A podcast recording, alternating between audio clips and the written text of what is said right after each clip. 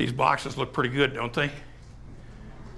I am so thankful for those of you who have participated in this, the lives that will be impacted. We just need to pray as they go, don't we? Bow with me. Father, we come to you. We pray that your grace and your truth would go with these boxes. We pray that your grace and truth would come with us now as we look at your word. Use it in our lives, Father. Uh, I pray we would hear what we need to hear. We would apply what we need to apply. That would be changed by what takes place right now in your word.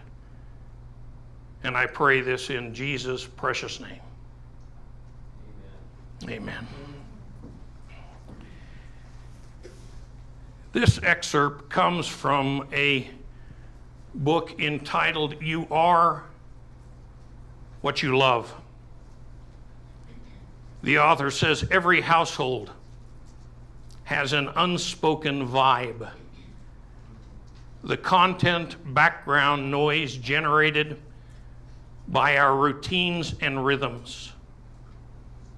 The background noise is a, a kind of imaginative wallpaper that influences how we imagine the world. And it can either be a melody that reinforces God's wishes for His creation, or it can, often unintentionally, be a background tune that is dissonant with the Lord's song. We need to tune our homes and thus our hearts to sing His grace. You could have Bible inputs every day and yet still have a household whose frantic rhythms are humming along with the, the consumerist myth of production and consumption.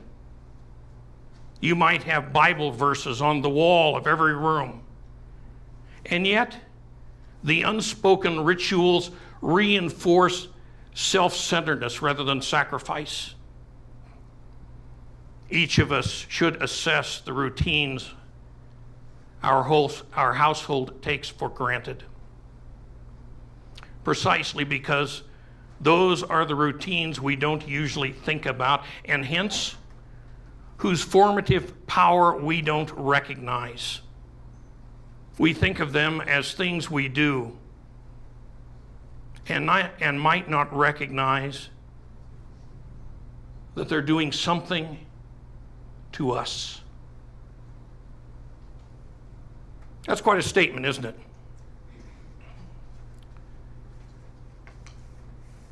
What vibes set the tone for your life?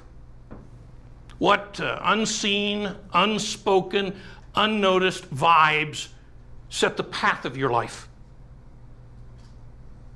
Are they good vibes, healthy vibes, or are they unhealthy ones? And you don't even know it. Is it a vibe walking in the light of God's truth or something? Something tuned to the darkness of this world. If you heard this morning's text, uh, John is writing to people who may not have been living in the truth. They're, religious, but uh, not living in the light of the truth. They, they have a, a background vibe singing something other than the truth of God. Yes, they're religious, they're in church, chances are they are believers, but they're not living as they ought to be living. And did you notice where John got this message? Right off the top, from the Lord Jesus' own lips. These aren't something he has construed. This is the message that Jesus taught. That's an important notation. You and I in Christ ought to be living in the light of God's truth. But evidently, these church people were not. And guess what? This may also be true of us. Look at verse 5. This is the message we have heard from him and proclaim to you. We've heard it from Jesus Christ and we proclaim it to you that God is light and in him is no darkness at all. If we say we have fellowship with him, while we walk in darkness, we lie and do not practice the truth. But if we walk in the light as he is in the light, we have fellowship with one another. And the blood of Jesus Christ cleanses us from all sin. I hope you catch the power of these words, the, the importance of these words, the, the, the relevance of what John is saying. These people were living lives inconsistent with their faith. They were having a problem, as John says, walking in the light. These were people whose walk and talk did not match.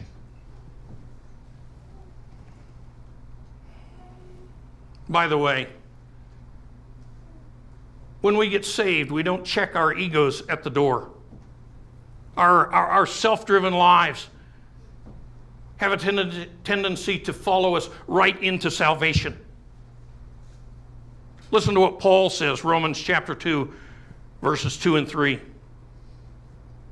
Do not be conformed to this world, but be transformed by the renewing of your mind, that by testing you may discern what is the will of God, what is good and acceptable and perfect. For by the grace given to me, I say to everyone among you, not to think of himself more highly than he ought to think, but to think with sober judgment, each according to the measure of faith that God has assigned him. We don't check our egos at the door. They follow us right in. Our, our worldly lives follow us right in. Galatians 5.25. If we live by the Spirit, let us also keep step with the Spirit. Let us not become conceited, provoking one another, envying one another. And then down in uh, chapter 6, verse 3 if anyone thinks he is something when he's nothing, he deceives himself. Yes, it's all too common for self driven lives to follow us right into salvation. Believers with, with the self demanding lives, uh, ego ruling, pride setting the stage for what they do and who they are. Believers who think of themselves as a cut above everybody else, people who know more than everybody else, people who demand everything their way.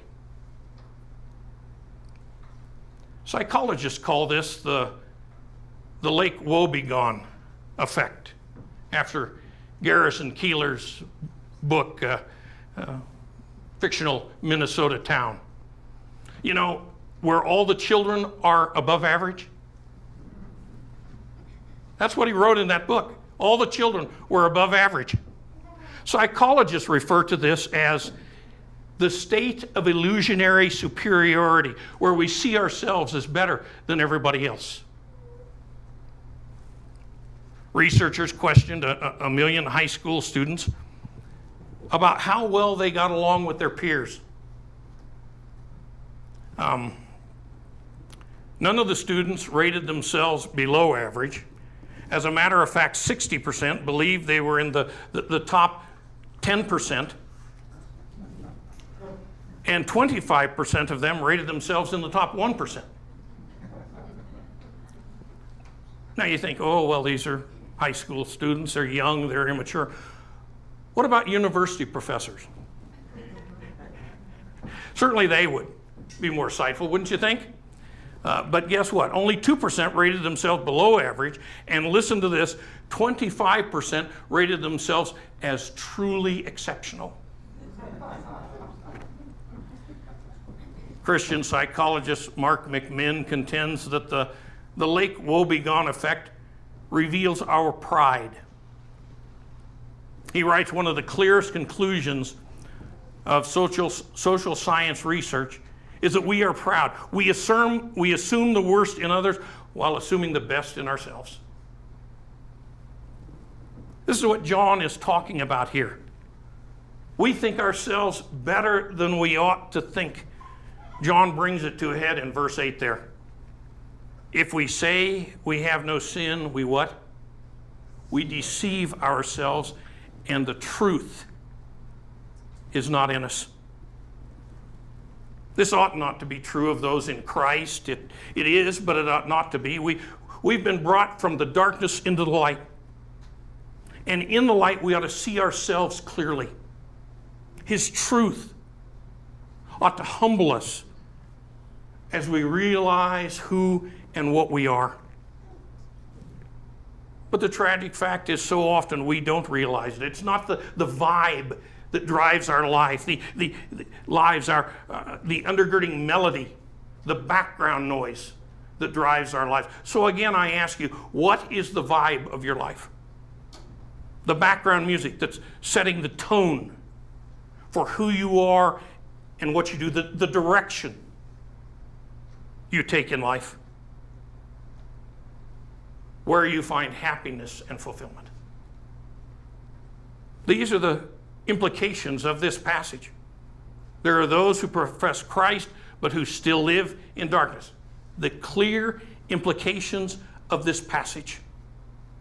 People who miss out on the vital blessing that a relationship with the Lord Jesus Christ ought to bring, that He wants it to bring, that salvation was designed to give us.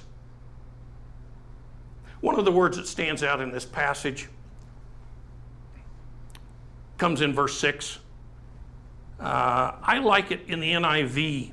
The NIV says, If we claim to have fellowship with him, yet walk in darkness, we lie and do not live by the truth. The ESV says, If we say we have fellowship with him while we walk in darkness, we lie and do not practice the truth. Yes, our walk and our talk can be at odds. Even those of us in Christ, such a life may feel good, it may feel natural. It certainly is more comfortable for us because it's where we have lived our whole lives. Merely religious play acting with no reality behind it. And blinded by the lie, we don't even realize it. Nathaniel Hawthorne had it down pat. He said, no one can for any considerable time wear one face to himself and, and another to the multitude without finally getting bewildered as to which one is true. There is a vibe, a background music to our lives, and usually we are blind to it. We don't even see it, we don't even know it's there. Yes, we believe the lies as if they are true. Only when we come into the light, the light of God's truth, do we finally begin to realize who we are. You see, grace is the opposite of hypocrisy. Hypocrisy is ego driven, grace is, is humility driven. Hypocrisy is ego driven, grace is humility driven. Ego heads us down the wrong direction. Grace heads us down the, the right path. The one encases us in a blinding darkness, the other illuminates our paths with the truth of God. This is why John says some of the things he does in the, in the course of this letter. He, he, he hopes to get us headed down the right path the well lit path of God's grace and His truth. The path that salvation was designed to put us on in the first place. Verses uh, 3 through 6 of chapter 2. And by this we know that we have come to him if we keep his commandments. Whoever says, I know him, but does not keep his commandments is a liar, and the truth is not in him. But whoever keeps his word, in him truly the love of God is perfected. By this may we know that we are in him. Whoever says he abides in him ought to walk in the same walk in the same way in which he walked. This isn't easy stuff, folks. This is, this is heavy stuff. This is, this is hard stuff. But evidently, John thought we needed to hear it. Evidently, Jesus thought we needed to hear it because this originally came from his lips. Grace points us down the well lit path of obedience. Now, we don't have to go there. Believers don't have to, to follow the light of God's truth. No, you can do as you choose in defiance of what you know to be the Lord's truth. But mind you, it's dark, it's empty, it's devoid of God's blessing. There is no fellowship with Him, there is no security, there is no reassurance. You're out there alone, on your own, in a self absorbed void. Yes, this is a, this is a heavy message. It, it is not a simple message, but it's a message that has life determining implications. When I opened this uh, series last time, we talked about an every man kind of faith. But John says this isn't the kind of faith that Jesus taught. It's not the kind of faith that he died to give us.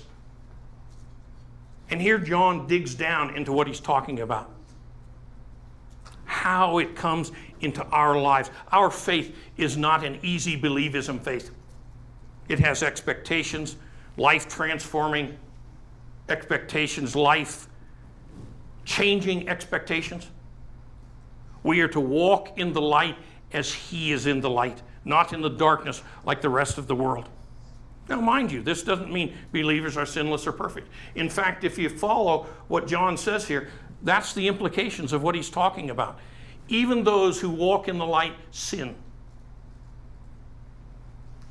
None of us are perfect.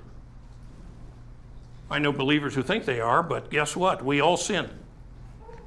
Every one of us. Me, Matt, Paul, should I start down the front row? And...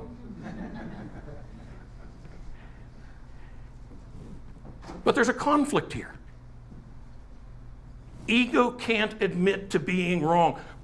Pride never fouls up, never, never needs correction. It's always above average. But the fact is, we're all sinners. And without this foundational understanding, salvation doesn't happen and we don't live in the power of salvation. There, there's no place for grace to stand, no place for, for grace to take root in our lives. And without this foundational realization, believers don't seek to walk in the truth of God's light. The uh, author of the, the great old standard hymn, Amazing Grace, John Newton. Toward the end of his life, he said, Although my memory is failing, I remember two things very clearly. I'm a great sinner, and Christ is a great Savior. If you're walking in the light, you do so humbly. Why? Because you know your own heart. You know your own propensity, your own potentiality, your own preference for sin. Herein, though, lies the difference between a life lived in the light of God's truth and a life lived in the darkness. Believers sin, but it is not what determines where believers are going and why. Want an example? What about King David? Uh, David's problem didn't start when he was up on his roof and saw the beauty Bathsheba bathing. That's not where the problem started. That may have been where it manifested itself, but that's not where it started. You see, David was a sinner just like you and me. A man after God's own heart, but a sinner just like you and me. He wrestled with problems just like you and me. And did you know that when David sinned with Bathsheba, after he confessed it, that it took him two years to get past the sin? That's an interesting thought, isn't it? It wasn't, you know, we like to think, well, bam, I've confessed it, it's over. We just go on with life. No, it took him two years to work through the problem. Sin had affected his life prior, and then at least for two years after he, he finally repented. Two years to get past. But David did work through it, and that's the point. That's the difference. To put it in the context of John's statement, he got back into the light and he started moving once again in a holy life. This brings us to the most important point in this message. When we sin, and we all will, and more often than we would like to admit, God has given us a remedy. God has given us a remedy for our sin. Verse 9. Begin back at verse 8. If we say we have no sin, we deceive ourselves and the truth is not in us. If we confess our sins, he is faithful and just to forgive us our sins and to cleanse us from all unrighteousness.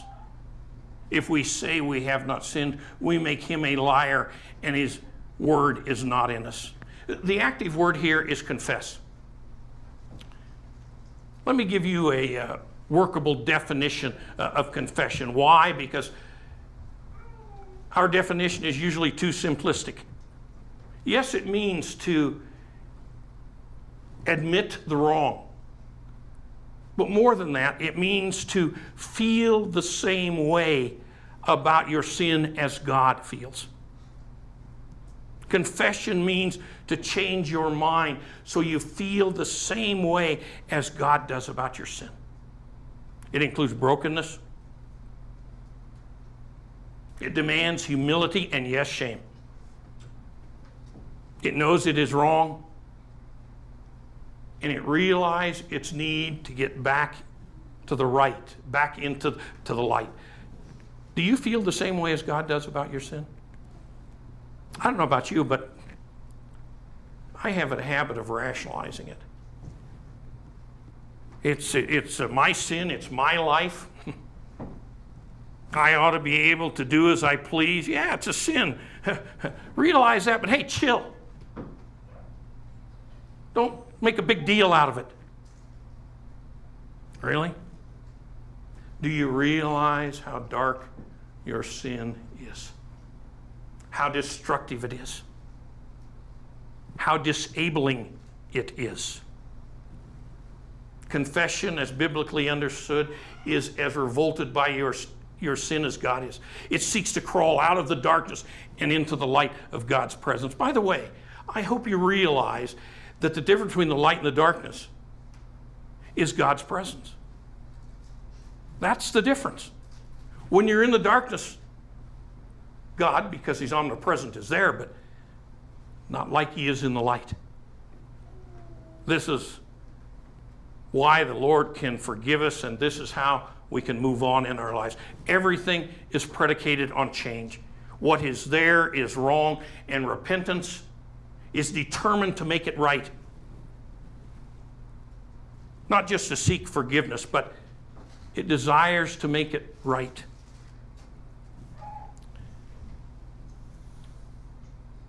I, don't know where I got this. Uh, I, I, I should have been better at noting where I, I got things when I stored them away. Uh, I, it comes from a man named uh, Bill White, but it's a remarkable story. Bill White says, I recently took a 45 minute drive in an old beat up van with a, a guy I barely know. And along the way, we ended, talk, ended up talking about Jesus and whether this man would give his life to Christ. His response to me laid out humanity's resistance to the gospel with striking clarity. He said, My biggest problem is pride. I, I can't humble myself. And you know the reason I can't give up my pride? And he leaned into the steering wheel for effect. Because it's brought me so far. I couldn't believe my ears. I knew that his pride had brought him nothing but pain. It was all he had held on to while growing up in the gangs, while his father died of a drug overdose and he, his mom was in the mafia. I knew that his, this man beat his wife regularly, that he was unemployed, that he had just gotten out of prison. I found out a week later he was on his way back to prison. Yet, despite all our differences, I couldn't help but notice that in some ways this guy and I are similar. I struggle to lay down my pride because it has brought me so far, or so I think. What has really brought both him and me, and you no doubt, is pain, isolation, and ruined relationships. Takes us right back to the Lake Wobegon effect, doesn't it? We don't need help. We're, we're above average without it. In fact, we're, we're doing great without it. Pride tells us so. And yes, realistic, it, realistically, it applies to you and me too. The Lord wants us to experience what it means to have true fellowship with Him. Uh, this is John's thesis for writing, by the way, what it means to have true fellowship. True fellowship with our God and true fellowship with each other. We might have true fellowship with the Lord and true fellowship with each other. Believer confession brings you into the light of God's truth in a life changing way. A way that allows Him to breathe, to breathe His blessings into your life.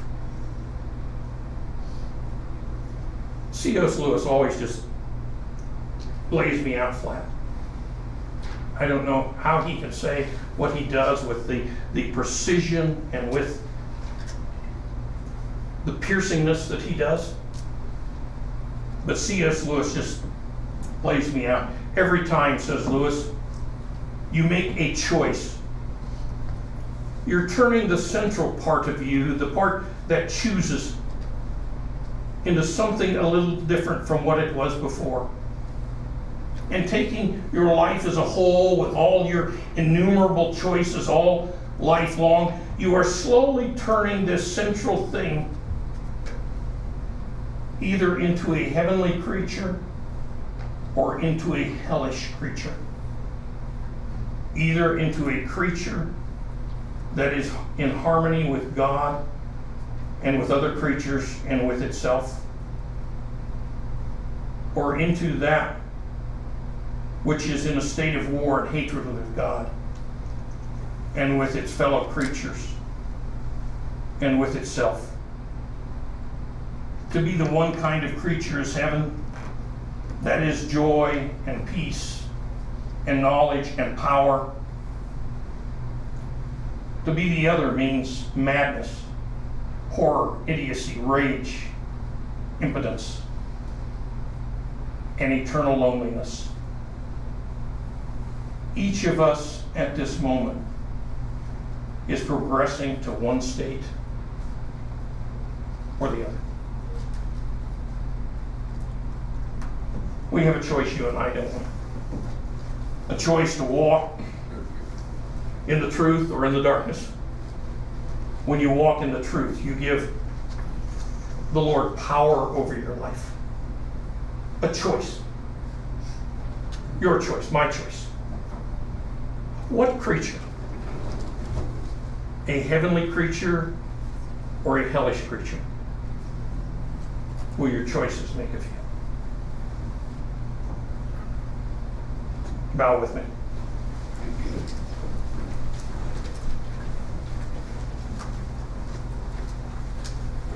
Father, we have looked at what you had to say. We have heard what you have had to say uh, about what and who we are. And I pray that we would make choices that would bring us further and further into the light, Father. And we, when we step out of the light, I pray we would confess it. We would remember that salvation was designed to bring us into the light, the light of your truth, Father. It's in the light that we find you. In the darkness, we find nothing but emptiness. I pray we will seek you, your goodness, your blessing, your glory. And now, Father, may the light of your presence and the grace of your goodness and the joy of your Holy Spirit guide us as we go forth. Amen.